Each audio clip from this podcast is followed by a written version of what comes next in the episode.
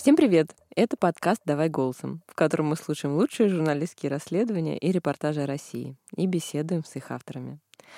Мы делаем этот подкаст вместе с премией «Редколлегия». Материалы, отобранные экспертами «Редколлегии», и их авторы вошли в список президентов на присуждение премии. Меня зовут Олеся Герсименко, я специальный корреспондент русской службы BBC. А меня зовут Семен Шишенин, и я заместитель главного редактора студии подкастов «Либо-либо».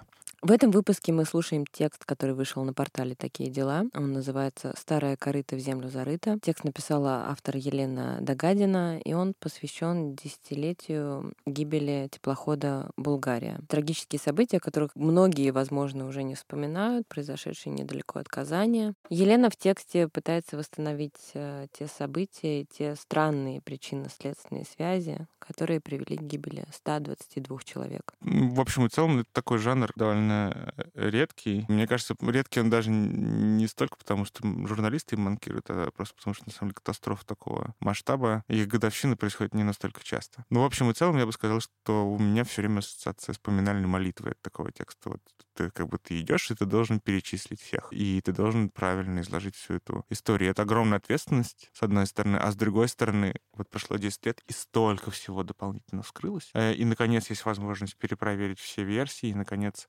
отслушаны все, все судебные дела, все заседания прошли, и вот можно, наконец, восстановить эту картину. А я как коллега просто очень хорошо помню этот год, этот день, эту неделю скорее, да, какую-то абсолютно мглу такую и мрак, который тогда на нас всех навалился. Возможно, в первую очередь на новостников, потому что я тогда работала новостником. На место поехали несколько моих близких друзей, коллег-журналистов из других изданий. И я помню, как я им звонила, мы перезванивались, и это были очень хорошие профессионалы уже на тот момент, и они выпустили неплохие все репортажи, и все пытались объяснить, что произошло. Но когда ты им звонил э, просто как друг, а не как редактор, да, или коллега, который должен их протестировать, они, в принципе, ничего не могли сказать. Я помню, что они просто все время говорили, что а мы вот стоим на берегу и, и смотрим, и, и мы смотрим на эту воду, и мы и, и вот, и мы смотрим. И, и дальше просто какие-то... Все, рыдали, в общем, все рыдали. И для меня это такая личная история до сих пор. Не очень хорошо ее запомнила, хотя много катастроф прошло за то время, пока работаю журналистом. И тогда это было максимально непонятно, что произошло. Это было очень близко, как казалось, очень близко от берега. Почему не спаслись люди? Это не шторм в Тихом океане. Рукой подать, казалось бы. И вот все эти бесконечные проверяющие инстанции, и вроде все документы. И тогда это был абсолютный хаос. И сейчас, э, спустя 10 лет, спустя спустя несколько судебных процессов, читать как, что именно привело к тому, что видели мои коллеги, стоя на том берегу, для меня прям максимально болезненно, при этом очень интересно. Ну что ж, текст читает Алевтина Пугач.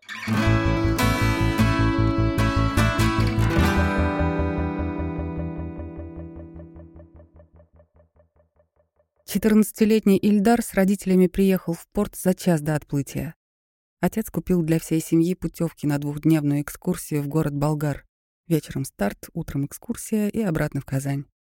На улице был дождь, а внутри теплохода очень душно. Судно Ильдару совсем не понравилось. Ветхие конструкции покрывала свежая краска, но крен на правый борт был такой, что на нижних палубах в иллюминаторах стояла вода разной высоты. В своей каюте они нашли в шкафу спасательные жилеты, но как ими пользоваться никто не объяснил. Диспетчер порта дала разрешение отойти от причала и пожелала счастливого пути. Мальчик позвонил бабушке с дедушкой и сказал, что они плывут на старом корыте. На следующий день, вернувшись с экскурсии, родители Эльдара пошли спать, а он отправился в каюту друга. А когда начался сильный дождь, побежал будить родителей. Мальчик почувствовал, что теплоход сильно накренился и выглянул в коридор. Там метались люди, и все стремительно заливало водой. Добраться до палубы выше пассажиры не могли, потому что двери были заблокированы. Толпились на лестнице. Ильдар велел сонным родителям надеть жилеты. Электричества на теплоходе уже не было. Мама решила взять документы и замешкалась. Корабль накренился еще сильнее. Ильдара ударила об стену. В это время матрос открыл дверь, ведущую на палубу выше, и людей начало выносить водой. Ильдар смог всплыть через окно, которое разбилось от напора воды. Судно в тот момент уже было перевернуто. Люди держались за него. Мальчик тоже схватился, но кто-то крикнул, что нужно отплывать, иначе засосет в воронку. Ильдар поплыл к спасательному плоту. Вечером 10 июля бабушка и дедушка Эльдара отдыхали дома, когда им позвонил внук с чужого телефона, заплакал и сказал, что у него нет ни мамы, ни папы. Булгария утонула, а сам он находится на подобравшем всех теплоходе Арабелла. Из речного порта Эльдара домой забрал дедушка. Там же, в здании порта, Маргарита Захарова ждала новостей о дочери Саши, работавшей на теплоходе официанткой. 10 июля 2011 года в 14.05 пассажирский диспетчер речного порта Тарасова получила сообщение от диспетчера движения о том, что затонул теплоход «Булгария». В 14.15 она оповестила всех, кого должна была, и связалась с проходившим мимо места крушения теплоходом «Арабелла», чтобы уточнить, какая нужна помощь. Тут в диспетчерскую вошла эффектная рыжая женщина, судовладелица Светлана Инякина, и спросила, что случилось. Булгария была ее теплоходом. Через много лет после трагедии, выйдя из тюрьмы, Инякина сменит фамилию и сделает все, чтобы максимально дистанцироваться от этой истории. В 1989 году Светлана Инякина окончила речной техникум по специальности организатор пассажирских перевозок на речном транспорте, но до 2003 года работала то инспектором отдела кадров, то помощницей директора в службе занятости — то секретарем в Волжской городской общественной организации «Союз инвалидов Афганистана». В 2003 году Инякина приблизилась к воде. Устроилась в компанию «Волга-танкер» сначала секретарем директора, потом составляла графики судов в диспетчерском отделе. После расформирования фирмы и сокращения штата два года проработала в волжских путешествиях менеджером по продажам, выходила в навигацию администратором круизов. В 2006-м ушла была обратно на сушу в Казанский торговый центр, но через три месяца уволилась и открыла свое дело. Директор самарской фирмы Бюро путешествий и экскурсий «Жигули» Сергей Тарощин сказал Светлане, что взял в аренду дизель-электроход «Украина» и хочет заняться продажей туров. Тогда Инякина создала компанию «Престиж Тур Волга» и начала продавать туры на Украину. Прибыльным дело не становилось, и в 2008 году Светлана решила арендовать это судно самостоятельно. Денег это не прибавило, и к 2010 году она была должна больше полутора миллионов рублей. На суде Инякина говорила, что долги образовались, потому что после изменения цен на топливо с 14 тысяч за тонну до 27 она не поднимала цены на путевки. Деньги ей одалживали отец, сестра, друзья, и сама она брала кредиты. В 2009-м у Инякиной родился второй ребенок, и, по словам друзей, отец мальчика ее бил. Они говорили, что Светлана это скрывала, пока однажды мужчина не избил ее на их глазах, а потом и перед родителями. К 2010 году компания «Престиж Тур Волга» больше не существовала. Вместо нее Инякина зарегистрировала «Арго Речь Тур», но взять в аренду Украину в тот год Светлана не успела. Теплоход арендовала компания «Вода Флот» и переименовала в Булгарию. После очередного избиения Инякина ушла от сожителя, вернулась к родителям и начала искать теплоход для аренды на следующую навигацию. Денег хватало только на Булгарию, но близкие к речному судоходству ее отговаривали. Сотрудник линейного управления МВД на речном транспорте Соберзянов в декабре советовал Светлане не брать судно, потому что слышала о его плохом состоянии. В апреле директор Камского филиала Российского речного регистра Кобелев также сказал Инякиной, что электроход сложный, в Затон пришел практически без команды, и чтобы его подготовить, нужна грязная работа. Светлана знала, что это рухлить, и все таки решила брать. Она уже должна была владельцу судна компании «Камское речное пароходство» за предыдущие годы круизов, и они отдали ей его за полтора миллиона с условием, что ремонт она будет делать за свой счет.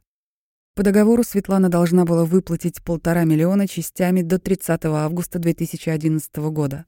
Брать судно в аренду, когда навигация уже началась, это поздно. Если Инякина хотела заработать до августа хоть что-то, с ремонтом нельзя было затягивать. 21 апреля Светлана вместе со своим отцом Григорием Плотниковым, капитаном Александром Островским и старшим помощником механика Константином Пузанковым приехала в Перм, где после зимнего отстоя в затоне завода стояла Булгария, и начали ремонт. Подъезжали и новые члены экипажа, которых находили по объявлениям и знакомым Инякина или Островский, и присоединялись к уборке, ремонту и покраске. Но ремонт — это только начало. Чтобы выпустить на реку судно с пассажирами, нужны разрешения от нескольких инстанций. Больше всего полномочий на тот момент было у двух — Ространснадзора и речного регистра. Речной регистр — основной надзорный орган. Он следит за техническим состоянием с момента согласования проектной документации и до списания судна на слом. Иван, владелец онлайн-сообщества работников речного флота России «Типичный речник», рассказывает, что эксперты регистра осматривают судно каждый год перед навигацией. После аварии или серьезного ремонта выйти в рейс без проверки регистра нельзя. Булгарии требовалось как минимум ежегодное свидетельствование. И капитан со старшим механиком обратились к старшему эксперту Камского филиала речного регистра Якову Ивашову, в то же время подрядчики Пермского судоремонтного завода выяснили, что судну требуется ремонт, который экипаж выполнить не может. Выписали Инякиной смету в 156 тысяч рублей и 25 мая приступили к работам. Разобрав левый вспомогательный двигатель, нашли трещину. Магнитоскопия подтвердила, что трещина глубокая и двигатель больше использовать нельзя. Директор подрядчиков предложил установить отремонтированный двигатель с идентичного Болгарии судна «Хирург Разумовский». После замены двигателя требуется отдельный осмотр речного регистра. Сотрудники завода должны были предоставить Ивашову документы на двигатель после капремонта, который, как они говорили, провели в 2007 или 2009 году. Шильдика, на котором описаны технические характеристики двигателя и количество отработанных часов, на том двигателе не было. Но Инякина согласилась на установку, а Ивашов одобрил. 62-летний Ивашов знал Инякину и будущую Булгарию с 2007 года. Он уже выдавал ей разрешение. В этот раз после ремонта тоже провел рутинную проверку. Его устроил двигатель без документа, потому что при нем его запустили, прогрели и дали полчаса поработать. Хотя по правилам он мог дать добро только если присутствовал во время капремонта и видел двигатель разобранным. Специалист от завода Шилов, который участвовал в ремонте электрооборудования, проверил шлюпочную лебедку, поднял и опустил. Ивашов не попросил вываливать шлюпку за борт. Шилова потом позвали на Булгарию работать. Он согласился, но 1 июля уволился, потому что зарплату не платили, плохо снабжали электроход и экипаж пил. У судна был четырехградусный крен на правый борт. Ивашов должен был попросить его сначала устранить, а только потом выдавать документы. Допустимый крен по проекту до полутора градусов, и он выравнивается дополнительным топливом. Большой крен — причина, по которой судно не может быть допущено к эксплуатации.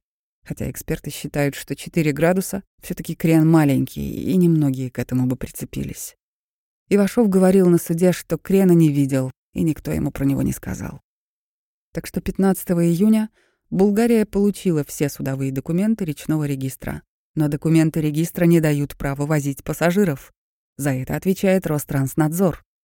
Чтобы получить лицензию на перевозку, Инякина должна была собрать еще один пакет документов и отправить их в Нижний Новгород на согласование. 27 мая она пришла в Казанский линейный отдел, который занимается консультациями, рассказывал старший эксперт этого отдела Владислав Семенов, и спросила, не изменился ли пакет документов для лицензирования. И Семенова, и его начальника Ирека Тимиргазеева Инякина знала с 2008 года. Имея дело с теплоходами, она регулярно к ним обращалась. Семенов перечислил, каких документов ей не хватает, и предложил дождаться Тимиргазеева. Тот, в свою очередь, позвонил замначальника отдела выдачи лицензии Александру Храмову и спросил, что им делать.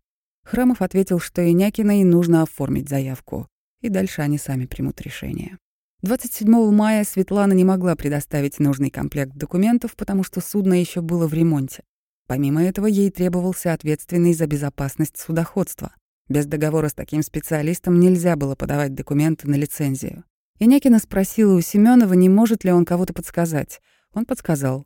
Судовладелица обещала принести документы к 1 июня, но ничего не принесла. А Семенов и Тимиргазеев 30 мая получили от Храмова письменное распоряжение начать предлицензионную проверку, поставить там дату 1 июня, указать документы в том виде, в котором они есть сейчас, а когда Инякина первого числа приедет к ним с новыми документами, он все исправит сам. Семенов пытался отказаться, но Тимиргазеев велел ему не лезть ни в свое дело, потому что получил от Храмова совет подписывать и не умничать. Документ подписала и коллега Семенова. Удивилась лишь, что 30 мая ее просят подмахнуть акт, датированный 1 июня. В папке лежал и договор с ответственным за безопасность судоходства. Только за него расписался Семенов. Словом, в Нижний Новгород Инякина так и не поехала. Счет за ремонт 156 тысяч не оплатила. Но 15 июня ремонт был закончен, и судно вышло из затона без лицензии на перевозку пассажиров. Булгария сломалась в первом же рейсе, при переходе из Перми в Казань, без пассажиров. Механики не слили фекальные воды, и двигатель встал. В конце июня на свой третий или пятый рейс в Самару случилось то же самое, судно обесточилось. А один раз капитан Островский, который, по словам бывших подчиненных, мог выпить на работе, посадил судно на мель. В начале июля Островский позвонил знакомому директору компании по ремонту речных судов Олегу Павлову и сказал, что вспомогательные двигатели не запускаются. Тот послал на судно мастеров.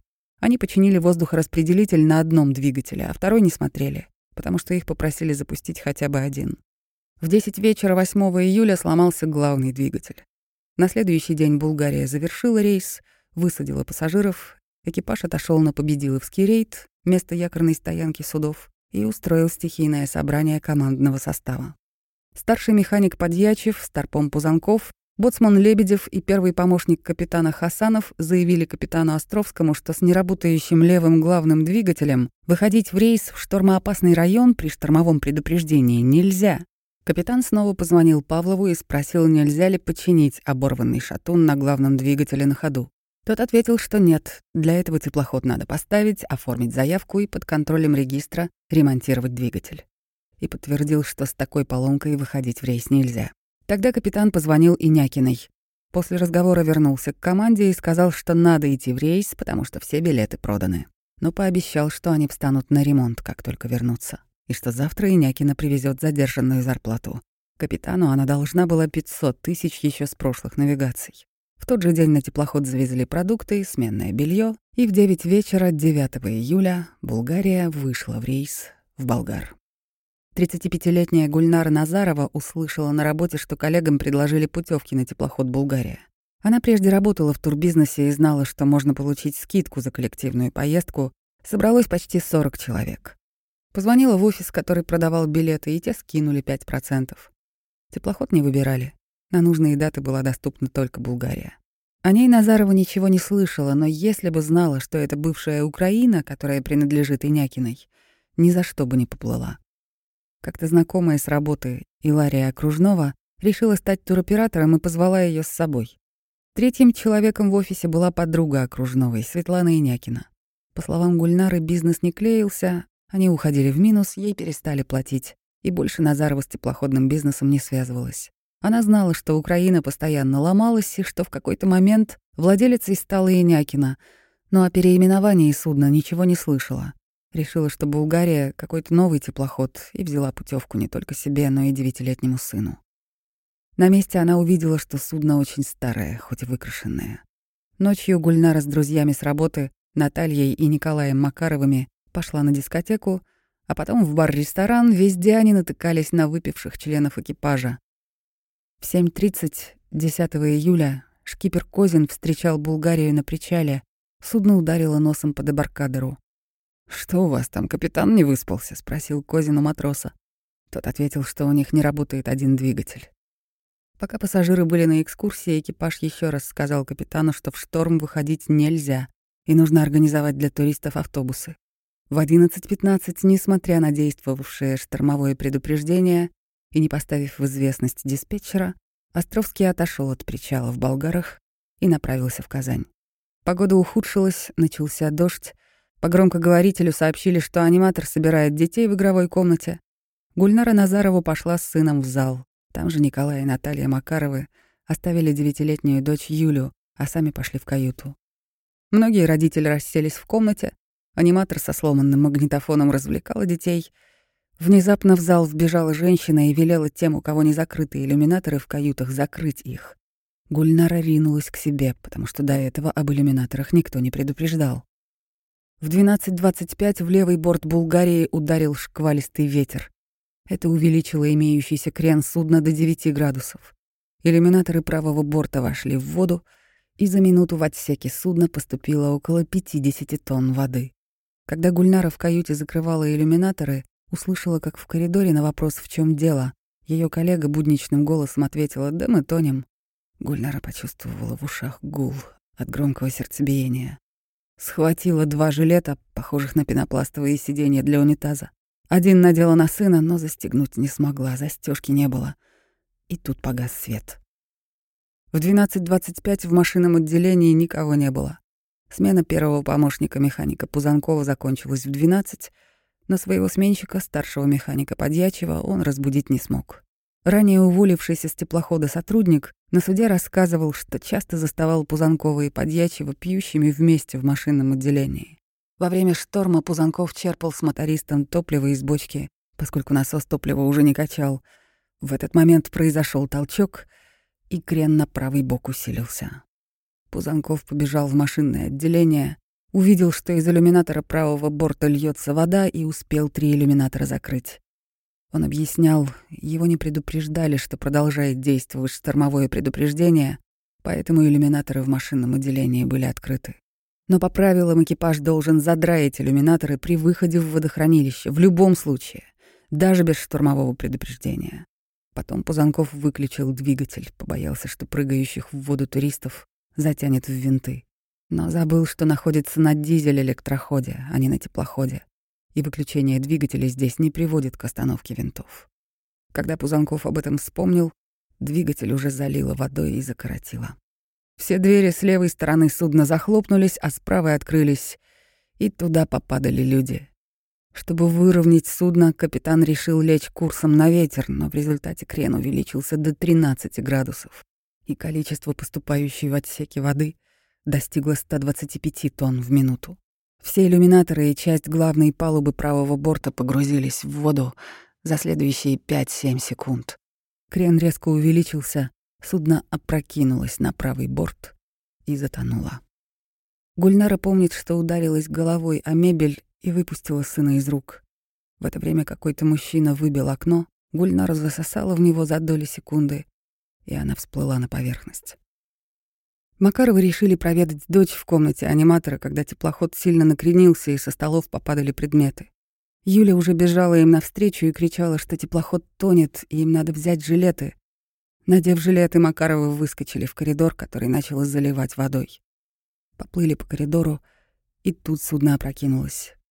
Николая Макарова прибила к дверям и вытолкнула наружу. Наталья потеряла из виду мужа, но видела дочь. Их друг пытался выбить окно, оно не поддавалось, но когда вода заполнила всю каюту, разбилась, и Наталью тоже вынесло напором воды на поверхность. Всплыв, Николай увидел жену, которая кричала, что Юля утонула. Он схватил ее и стал толкать к плоту. По пути Наталья заметила в воде ребенка, подхватила его и закинула на плот на колени Гульнары и кричала «Спасай, чего сидишь?». А у меня желание было его выкинуть вообще, рассказывает Гульнар Назарова. Я была злая. Он лежит маленький такой в этом жилете, а мой ребенок утонул. Я начала делать искусственное дыхание очень вяло. Наташка дала мне подзатыльник, и я мальчика откачала. Саму Гульнару беспрестанно тошнило. Позже ей диагностировали сотрясение мозга. У большинства выживших было отравление разлившимся топливом.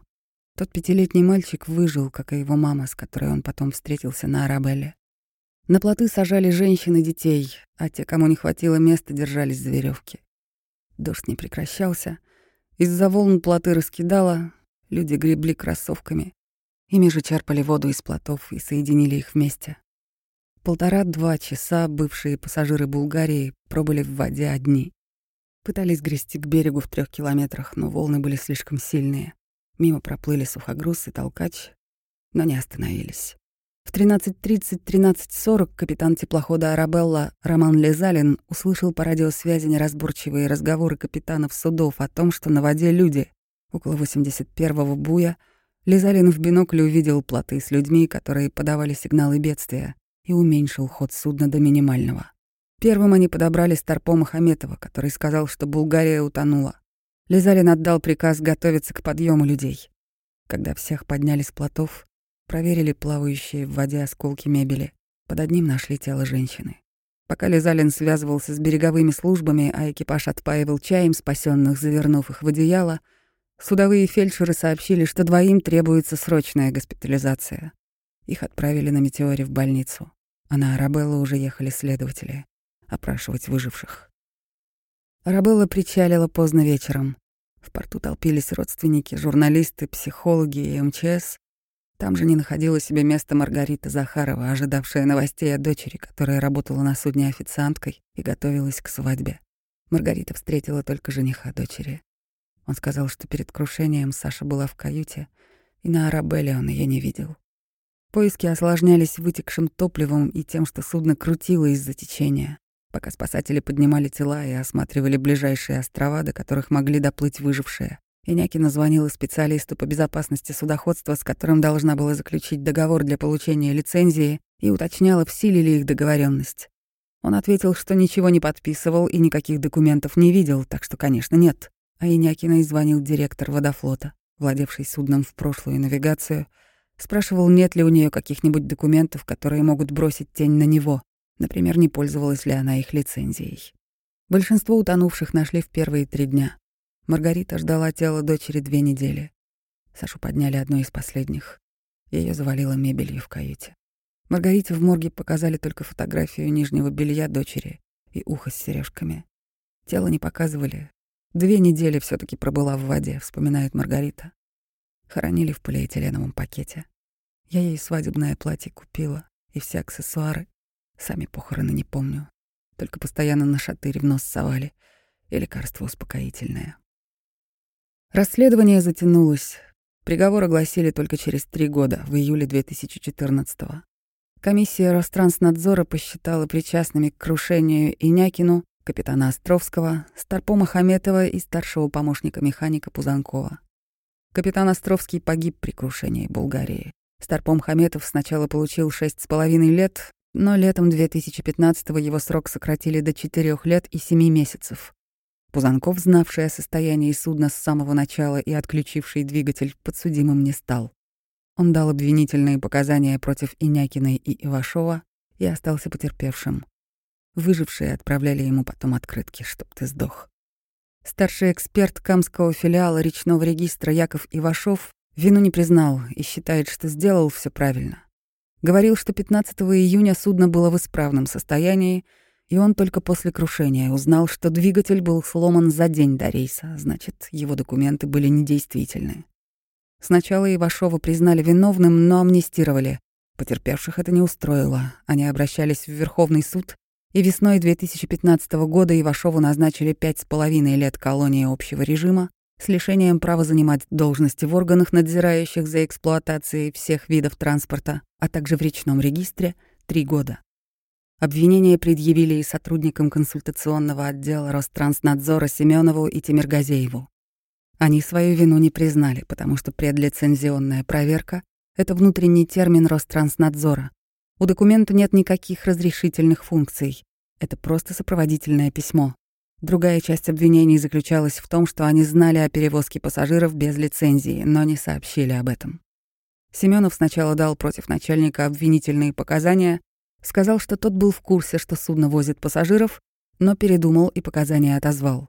Говорит, что сделал это потому, что следователи обещали взамен изменить ему меру пресечения. Тимиргазеев говорил, что видел судно в порту только когда оно вернулось из Перми без пассажиров, и спросил капитана, есть ли у них документы. Островский ответил, что они пришли с ремонта, занимаются снабжением и показал действующие до 2012 года документы. Потом пришла Инякина, Сказала, что из-за ремонта лицензию она получить не успела и, возможно, отдаст судно водофлоту, у которого все документы на него еще есть. Тимир Газеев на суде говорил, что не знал, что она возит пассажиров. Но члены экипажа видели его на судне не один раз, в том числе, когда с него выходили туристы. Тимир Газееву дали шесть с половиной лет колонии общего режима, Семенову пять с половиной. Замначальника лицензионного отдела Александр Храмов, поручивший этим двоим предлицензионную проверку без нужных документов, покончил с собой через неделю после допроса в СК.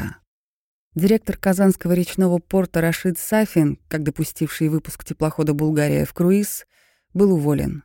Светлану Инякину приговорили к 11 годам общего режима. Два раза она попадала под сокращение срока, отсидела почти 7 лет и вышла на свободу в 2018 -м. Ее младшему ребенку было два года, когда ее арестовали. В интервью во время заключения она говорила, что когда после всех следственных действий им дали увидеться, он ее не узнал, и что мамой ему стала ее старшая дочь. Больше о ней ничего не известно. Никак не заинтересовал судей только настоящий владелец судна. компания «Камское речное пароходство» и ее главный акционер Михаил Антонов, оставшиеся 32% компании в собственности у государства. Антонов окончил Пермский пединститут по специальности преподаватель физкультуры. Он также владеет Антонов Групп FZE, зарегистрированный в Объединенных Арабских Эмиратах, через которую ему принадлежит десяток компаний, в том числе ООО «Бриз», посредством которого он сдавал в аренду шесть своих судов, таким как Инякина. Пермский судоремонтный завод, где ремонтировали Булгарию, и их подрядная компания тоже принадлежат Антонову. В 1999 году его в качестве президента Камского речного пароходства подозревали в мошенничестве, незаконном предпринимательстве и злоупотреблениях, арестовали и поместили в СИЗО. Позже следствие заключило, что он возвратил выведенные средства, осознал вину и уголовное дело прекратили. Антонов никогда не высказывал соболезнований по поводу Булгарии и никак дело не комментировал. Пока шло расследование, сам находился под следствием за незаконный оборот боеприпасов. Камское речное пароходство упоминается в материалах дела только как потерпевшая сторона. За затонувшее судно обвиняемые оказались должны им около 30 миллионов. После крушения Булгарии начались проверки, и в декабре 2011 года негодными к плаванию признали более 300 речных судов. Ответственность за судно тоже распределилась иначе. Если раньше основными инстанциями были речной регистр и Ространснадзор, то после Булгарии часть полномочий Ространснадзора передали инспекции государственного портового контроля при администрации бассейна. В их обязанности теперь входит проверка дипломов членов экипажа и судовых документов. Проверки тоже участились. Инспекции на пассажирское судно теперь можно ждать раз в два месяца. Это позволяет устранять поломки и нарушения быстрее, а если на реке есть система шлюзов, то судно до устранения нарушений могут просто не выпустить. Дипломы тоже стало проще проверять. С 2012 года на каждого студента мореходки заводится дипломное дело. Все пройденные курсы и программы заносятся в систему Росморречфлота. По словам Вадима Бочурихина, специалиста по системам управления безопасностью, так стало сложнее впаривать подложные документы. Правда, нормальная система заработала только в 2015 году. Ространснадзору оставили выдачу лицензий и разбор транспортных происшествий. Речному регистру добавили фотофиксацию. На Булгарии основной спор был вокруг разрешения на отремонтированный двигатель с другого электрохода. Если бы Ивашов его видел в разобранном виде, то ответственности на нем было бы меньше, но показания ремонтников разнились. Теперь в документах должна быть фотография разобранного двигателя. С 2015 года каждый судовладелец обязан разработать систему управления безопасностью на судне и в компании. По словам Бочурихина, до Булгарии система не применялась на внутреннем водном транспорте. На тот момент это только-только внедрялось в морских каботажных между портами одной страны перевозках, говорит Бочурихин. Тема, конечно, была затронута давно, еще с начала века, с гибели «Титаника», но вот на внутренний водный транспорт она пришла уже после Булгарии. Фактически аттестованный специалист по системам управления безопасностью на судне во многом дублировал полномочия ответственного за безопасность судоходства, без договора с которым Инякина не могла получить лицензию на перевозку пассажиров. Но если раньше этот человек был лишь консультантом, то теперь ответственности у него немногим меньше, чем у судовладельца. Этот человек должен разбираться во всех процессах работы судна и отвечает за соблюдение трудовых прав сотрудников. Любой член экипажа может позвонить и пожаловаться на поломку, условия работы, нарушение от командного состава и не понесет за это ответственность. А специалист должен проблему решить. По мнению Бочурихина, системы управления безопасностью на реке внедрялись медленно и сложно, потому что после развала СССР, когда в судоходных компаниях были компетентные руководители, прошедшие весь путь от матроса до директора, от работающей системы предупредительного ремонта мало что осталось. Сегодня владеть судном может любой человек с деньгами, но без какого-либо опыта. Специалист по системам управления безопасностью фактически должен восполнять все пробелы знаний судовладельца и помогать ему работать безопасно и в рамках законодательства. А еще после Булгарии появилась необходимость страховать пассажиров. В июне 2012 года ввели штрафы за провоз людей без страховки. 40-50 тысяч для должностных лиц и от 500 тысяч до миллиона для юрлиц. В июле того же года приняли закон, который усиливал санкции за безлицензионную перевозку пассажиров. Был штраф 50 тысяч, стал 400. появились штрафы за выпуск на линию незарегистрированного, не прошедшего техосмотр или неисправного транспортного средства и за нарушение требований о проведении медицинских осмотров водителей. На Булгарии у большей части экипажа не было даже трудовых договоров. Арабелла и ее капитан Роман Лизалин долго были национальными героями. Капитан получил из рук Сергея Шойгу медаль за содружество во имя спасения, орден мужества, звание лауреата премии Высоцкого и стал почетным гражданином двух городов. Для Лизалина Булгария не первая катастрофа в его жизни. В 2001 году он работал мотористом на теплоходе Константин Циолковский. Там взорвался паровой котел, начался пожар и судно затонуло. В момент взрыва Лизалин находился в машинном отделении и получил ожоги 36% тела. Мимо выживших с Булгарии прошло два судна — «Сухогруз» и «Буксир». Их капитанам потом присудили штрафы. Капитан теплохода «Дунайский-18» на предварительном следствии рассказывал, что слышал, как буксир передавал, что видит на воде людей, и Лизалин ответил, что бежит к ним на полном ходу. На предложение о помощи ответил, что справится сам. Часть выживших считает Лизалина героем. На контрасте с обшарпанной Булгарией многих впечатлила трехпалубная «Арабелла», экипаж в красивой форме и статный капитан. Но спасательной операции как таковой не было. Арабелла просто подняла с плотов людей, поэтому другие выжившие настроены скептично. Он нас просто подвез, но получил все награды мира. Но они все равно благодарны и говорят, вряд ли в воскресенье были другие суда, так что, пройди Арабелла мимо, до утра бы мы точно не дожили. Два месяца после катастрофы на Арабелле базировался штаб МЧС по подъему Булгарии. В том же 2011 году холдинг «Акбарс» выкупил теплоход у его владельца Георгия Покровского и занялся реконструкцией. По проекту «Арабелла» должна была стать комфортабельным круизным лайнером. Его также планировали использовать под зимнюю гостиницу и проводить там мероприятия. В 2015 году холдинг объявил о поиске инвестора, который вложил бы в проект миллиард рублей. Но такого не нашлось. В 2018 году Акбарс перестал финансировать проект, Арабелла осталась стоять в сухом доке в разобранном виде. К этому моменту в судно вложили около 650 миллионов рублей. С августа 2011 года Арабелла на воду не выходила, а бывший капитан Лезалин открыл несколько компаний.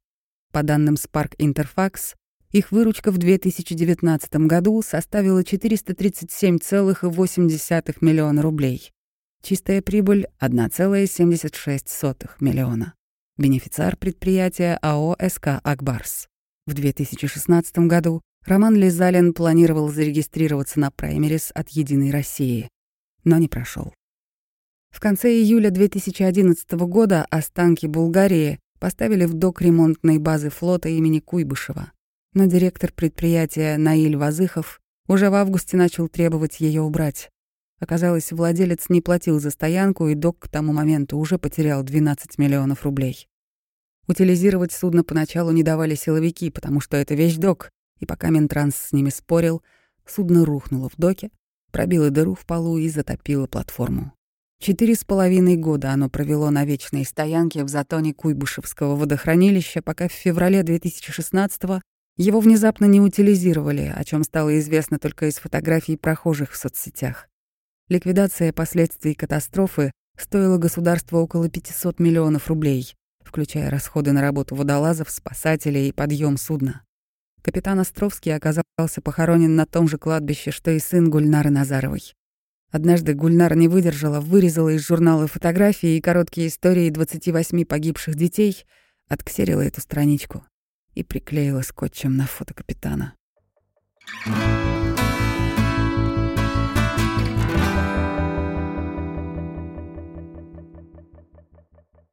Мы послушали текст Елены Догадиной, который вышел на портале «Такие дела». Он называется «Старая корыта в землю зарыта». Текст, в котором много фамилий, я как, например, редактор сразу начинаю иногда протестовать против этого. Я, я всегда говорю, что читатель не запомнит больше трех имен. Давайте всех называть по профессиям или там по социальному положению или как минимум там по возрасту, еще чему-то. Но вот здесь э, я считаю, что максимально важно было проговорить больше имен, чем были произнесены на судебном процессе, максимально больше имен. И вообще вот эта вот проблема коллективной вины коллективной ответственности, на кого положить больше вины, а с кого ее снять, она меня до сих пор очень волнует. Мне интересно, что думает по этому поводу автор. А меня, с другой стороны, интересует на самом деле то, вот когда ты собираешь такую историю, то там же у всех нарастает огромное количество контекста. И про это написано очень много текстов. И очень много людей. Это вот как раз та ситуация, в которой тебе несложно собрать свидетельства. Ну, может быть, Важно за исключением, за исключением, да, за исключением свидетельств, так сказать, признанных виновными угу. и так далее. А, в общем, это такая какая-то бездна, которая полна отнюдь неизвестна. И давай поговорим про нее с автором. автором текста. Здравствуйте, Елена. Здравствуйте, Елена. Здравствуйте. Лена, обсуждаем ваш текст про Болгарию. Угу. Я вообще как раз э, фанат, даже можно сказать, такого жанра, когда мы берем какое-то событие с прошлого, болезненное, яркое, как угодно можно описать, и рассказываем, а что же на самом деле там происходило, к чему все это привело по истечению некоторого времени. Скажите, вы тему выбирали по такому же принципу или просто подарила редакция, или сами как-то в ней участвовали? Я тему не выбирала точно, я наоборот хотела что-нибудь, где никто не умер. Просто редактор напомнил, что годовщина через два с половиной месяца, а я живу в Казани, ну то есть все герои здесь, угу. и я не могла не слышать чего-то о Болгарии, поэтому, ну, в принципе, было очень удобно отдать тему мне, и поэтому я и занялась. Сколько работали над ней? Ну вот с того дня, как мне напомнили, что годовщина через два с половиной месяца, и до пяти утра сдачи седьмого. То есть это было два с половиной месяца? Да, но материалы все появились, наверное, за две недели. Большая часть материалов прилетела внезапно. Я не ожидала получить материал дела. Угу. И в итоге теперь как бы текст уже сдан, а у меня появилось там еще тысяча страниц и еще герои. И я при этом почему-то их собираю все еще. Вот. Но это было, ну, то есть интенсивная работа. Я думаю, вот просто перечитать все эти документы две недели. В такой истории все время хочется, с точки зрения читателя, не с точки зрения редактора, хочется найти вот такое простое человеческое желание найти виноватого, да, и, и вот, вот кто же он, один дядя Вася, который подмахнул тот самый документ. А у вас было какое-то такое желание во время работы над темой, и как вы с ним боролись, если оно было? Нет, я знала очень мало про Болгарию, но даже из того, что я знала, было понятно, что там просто не может быть одного виноватого. Просто не может. Да, у всех, у пяти обвиняемых, у каждого по 15 начальников, 15 коллег. Там огромное количество людей следит за судном, которое стоит в речном порту. Это было огромное количество людей, которые видели и знали, что происходит, и поэтому сразу было понятно, и мне в том числе, что я не хочу выбирать э, виноватого. Там редакция пару раз при э, правках просила четче выделить, кто виновен. И угу. я все разы отказывалась это делать, потому что, ну вот лично мне больше всех не нравится Пузанков. Это помощник старшего механика, который остался потерпевшим даже, а не, а не свидетелем. Да, который не Потом прошел никак просто... по уголовному делу, да? Да, он, он мне чисто по-человечески угу. меньше всех нравится. А остальные, вот даже если сто процентов вины существует, то пять обвиняемых точно не делят ее поровну. Там есть еще 50 человек, которые также ответственны. Которых еще не привлекли. Ну и, скорее всего, не привлекут. И не привлекут, да. А вот, тем не менее, мне кажется, все-таки такой очень яркий персонаж. И тот, который запоминается, так, по крайней мере, с самого начала текста, как такой титульный, что ли, обвиняемый, да, Инякина. Вот меня сложилось какое-то немножко сложное впечатление э, из-за вступления, может быть, из-за читания вступления и конца, что, с одной стороны, во вступлении есть такой намек, что вы, в общем, на самом деле представляете, как сложилась ее жизнь после этого, а потом, а в конце текста сказано так, будто бы и совсем нет. Это какая-то такое ваше намеренное желание сохранить ее инкогнито, или вас, вам действительно не удалось собрать никакой информации? Я даже не пыталась найти, как она сейчас живет. А почему? Там Вообще весь текст я думала только о том, как бы остановиться, потому что там на каждый абзац можно еще по тексту написать. То есть то, что написано, это очень мучительные, там при сдаче было 16 страниц, я не знаю, сколько осталось. И, и не знаю, правда, каждые три строчки, и ты понимаешь, что вообще-то я бы хотела отдельный текст про Антонова, которому принадлежит вообще почти все компании, которые перечислены в тексте. Да, точно. Отдельный текст, отдельный текст про то, что, оказывается, там в какой-то момент в материалах дела появляется, ну, типа, мы зачитываем показания, полученные в ходе предварительного следствия, потому что человек не явился на суд, в скобках умер. Я просто думала, что они, может быть, просто умерли, а потом одна из героинь говорила мне, что просто большое количество бабушек и дедушек, у которых в это воскресенье все умерли, они кончали с собой потом. И это оказывается прям, ну, то есть отдельная история. Просто я, я, я себя всеми силами заставляла туда не лезть просто и не идти сейчас, потому что я не успею. И также Инятина, она она, мне кажется, гораздо глубже. То есть так ее, она больше всех кажется виноватой, потому что ну, она юридически больше всех ответственна. Это ее судно в тот момент, поэтому все-таки она за него отвечает все время ее аренды. Поэтому она как бы, как бы все остальные себя не вели, и капитаны, и все остальные, все-таки за ней было. У меня тут вопрос э, скорее редакторский, да, вот про эту ее деталь из личной жизни, домашнее, домашнее насилие. А. Про домашнее насилие, да. Насколько э, вам кажется это оправданным именно в этом тексте? На, то есть э, вы оставили эту штуку, чтобы ну, это вызвало некоторое сочувствие, да, или это объяснило некоторый прессинг на нее, потому что она, как мать-одиночка, которая подвергалась насилию, должна зарабатывать на там, жизни, обеспечение своего ребенка. Или, ну, то есть в, в этом фокусе э, разрез ее личной жизни, он смотрится немного странно. Мне хотелось бы понять, зачем мы его тогда упоминаем. Он еще не доведен до да, какого-то логического завершения, наверное, тоже потому что объем, я все понимаю.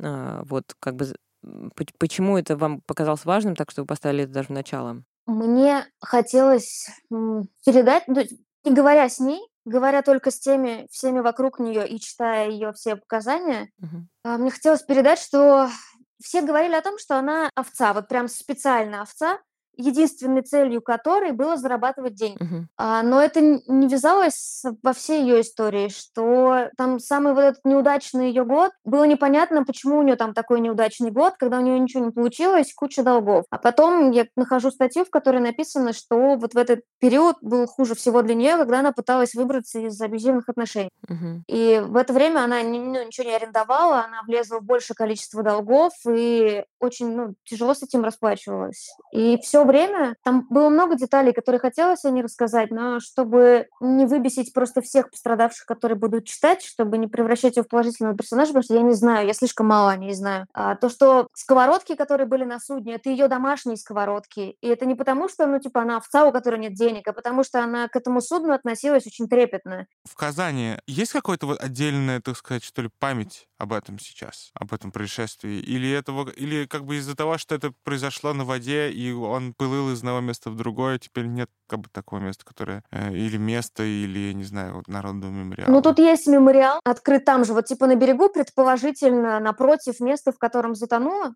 Болгария. Там есть мемориал, там открытые мечети, церковь, и, ну, пострадавшие, я так понимаю, это они там достаточно пафосно проводят эту годовщину, и мне очень нравится, что столько денег бухают на представления для них, и там первые годы это было прям с концертом, с хором, э, с песнями, и это нервировало, но это там стоит плита, на которой перечислены погибшие, и еще был спор о том, типа, выжившие делились на тех, кто хотел, чтобы судно, которое стояло в затоне, разобрали уже, выпилили, чтобы они их него не видели никогда, угу. и были те, кто хотели, чтобы его каким-то образом привели в порядок и сделали памятником. Угу, угу. Но вот это там вообще так не очень ясно, что с ним случилось, потому что, ну, его правда разобрали и просто на металлолом на куски разобрали в снегу, но не очень ясно, насколько это было официальное мероприятие. Они просто его случайно разобрали до такого состояния, что пришлось назвать, что это было официальное мероприятие. Угу. Но место есть, но оно не в Казани, оно вот там, то есть это в трех километрах от Казани, угу, угу. и у меня нет ощущения, что в Казани очень хорошо ее помню, Булгарию. Слушайте, у вас вот очень классно мне нравится именно из-за того, что, наверное, текст потерял, к сожалению, в деталях вроде сковородок, о которых я реально скорблю как редактор и автор. Но при этом очень классно, на мой взгляд, выстроена цепочка. Вот когда говорили, не пять человек виноваты, а там а 45, да, 75. И вот эта цепочка, которая от начала приводит к трагедии с рядом фамилий, которые перестаешь запоминать, и, возможно, это даже не плюс к тексту. Вот, но он очень, э, это очень классно а, дает ощущение вот это отсутствие коллективного коллективной ответственности, да, неважно, там, э, у кого-то там коррупция срабатывает, да, у кого-то, у кого-то безответственность, на кого-то просто прикрикнули и сказали, не твое дело, да, как у вас там есть один из героев. Э, подпиши, у которого возникли сомнения, подпиши, не лезь в это, а, вот, и, и все это приводит нас на палубу, которую заливает водой, и где гибнут там дети и родители. Прописывали ли это специально, после редактуры это появилось, э, есть ли у вас ли как, как у автора вот эта идея коллективной ответственности, которая привела к трагедии? Трагедии? Или просто так классно фактура лила? У меня до, до того, как у меня появились материалы дела, это была такая история, в которой было много дыр. А, и я наконец-то эти дыры закрыла, вот, получив материалы дела, и поэтому более как-то, не знаю, хронологично постаралась переписать, что происходит. Там фактура уже не менялась с тех пор, ну точно сюжетно не менялась. Вот когда уже я подписывала вот с ее получения судна, кто какую-то бумажку передал. И вот, кстати, эти фамилии, их уже, они уже сокращены раза четыре, их количество, и и это, конечно, ужасно, потому что, ну, я не знала, получится ли у меня с таким маленьким количеством фамилий передать, что виновато много народу. Это работает, да. Да, ну, для меня, как да, для да. читателя, это сработало. Да, Да, с- да, да. раскрывается, раскрывается, как я бы сказал, воронка просто. Мгм, мгм. Это очень хорошо, потому что фамилий гораздо больше. Ну, чем больше я читала, там есть отдельно, не знаю, там страниц 50 занимают вот эти свидетели, которые остались, и, не знаю, были свидетелями, но они но они все знали. Да, я знал, что судно дурацкое еще там 7 лет назад. Да, я отпустила их и думала, что на судне 22 человека, а не 201, потому что мне так сказал вахтенный начальник, и я, ну, мне по документам не положено проверять, перепроверять. Их там им желали счастливого пути. И это просто хотелось передать подряд, потому что это правда, на каждом этапе, от каждой бумажки, от причаивания, от всего, 15 человек желали им счастливой дороги, зная, что на судне происходит. Я не вспомню точное количество, но человек на 30 было больше, чем вмещает а, судно. Мгм. И они там все говорили, что типа это частая практика, что экипажу разрешено было с разрешения капитана брать с собой родственников. И Някина на суде говорила, что она не знала, что родственникам разрешено, но там весь экипаж говорил, что ее родственники и друзья тоже плавали так же, как бы без, ну, неофициально. Непонятно, как на них рассчитывалась еда. Ну, Мгм. то есть там же, типа, Ну да, да, перед да, отправлением паёк, приходит да. это все. Мгм. Мгм. И что думала, опять же, какая-то кейтеринговая компания, которая все время отправляла больше, чем, я не знаю, знает ли она, сколько должно быть на судне, и то, что они всегда отправляют больше еды. Ну, короче, там было еще и больше народу, и оказалось, когда вот уже затонуло, что все, не знаю, диспетчера в речном порту не знают, сколько народу на судне, и сама Инякина не знает, сколько людей на судне.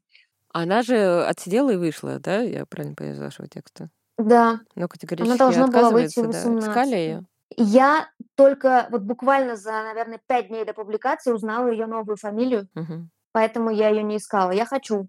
Но она я в Казани, буду- да? Я... в- Нет, это тоже неизвестно. Она сидела не здесь, и неясно, вернулась ли она. Она не давала интервью с тех пор, как вернулась, и фамилию она поменяла достаточно давно, но я узнала на какую вот очень недавно. Я бы хотела с ней встретиться даже сейчас. Да, бы- было бы очень интересно, мне кажется, даже просто интервью, а, ну, отбить эту тему. Было бы классно.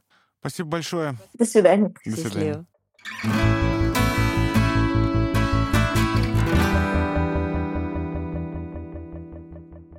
Самом начале нашего разговора с Еленой удивила эта мысль про то, что я как бы не хотела тему, в которой люди умирают. Это настолько не свойственно журналисту, и при этом мне кажется, что это очень как раз хорошее свойство для человека, который пишет такого рода текст. Потому что тут, грубо говоря, я могу себе представить издание, которое бы очень подробно описала бы бесконечное количество гибели, гибели людей, вообще сфокусировалась бы на том, как именно затонуло судно, как мучились все люди, которые там находились. В общем, это какая-то такая штука, которая, которая очень сложно выдержать такой э, музыкальный баланс, что ли. И чтобы он не был, грубо говоря, такой одой мести или наоборот. Короче, в нем очень много каких-то таких особенностей тона, которые нужно соблюсти в большом количестве регистров, в большом количестве аспектов. И это мелодический текст очень хорошо построенный.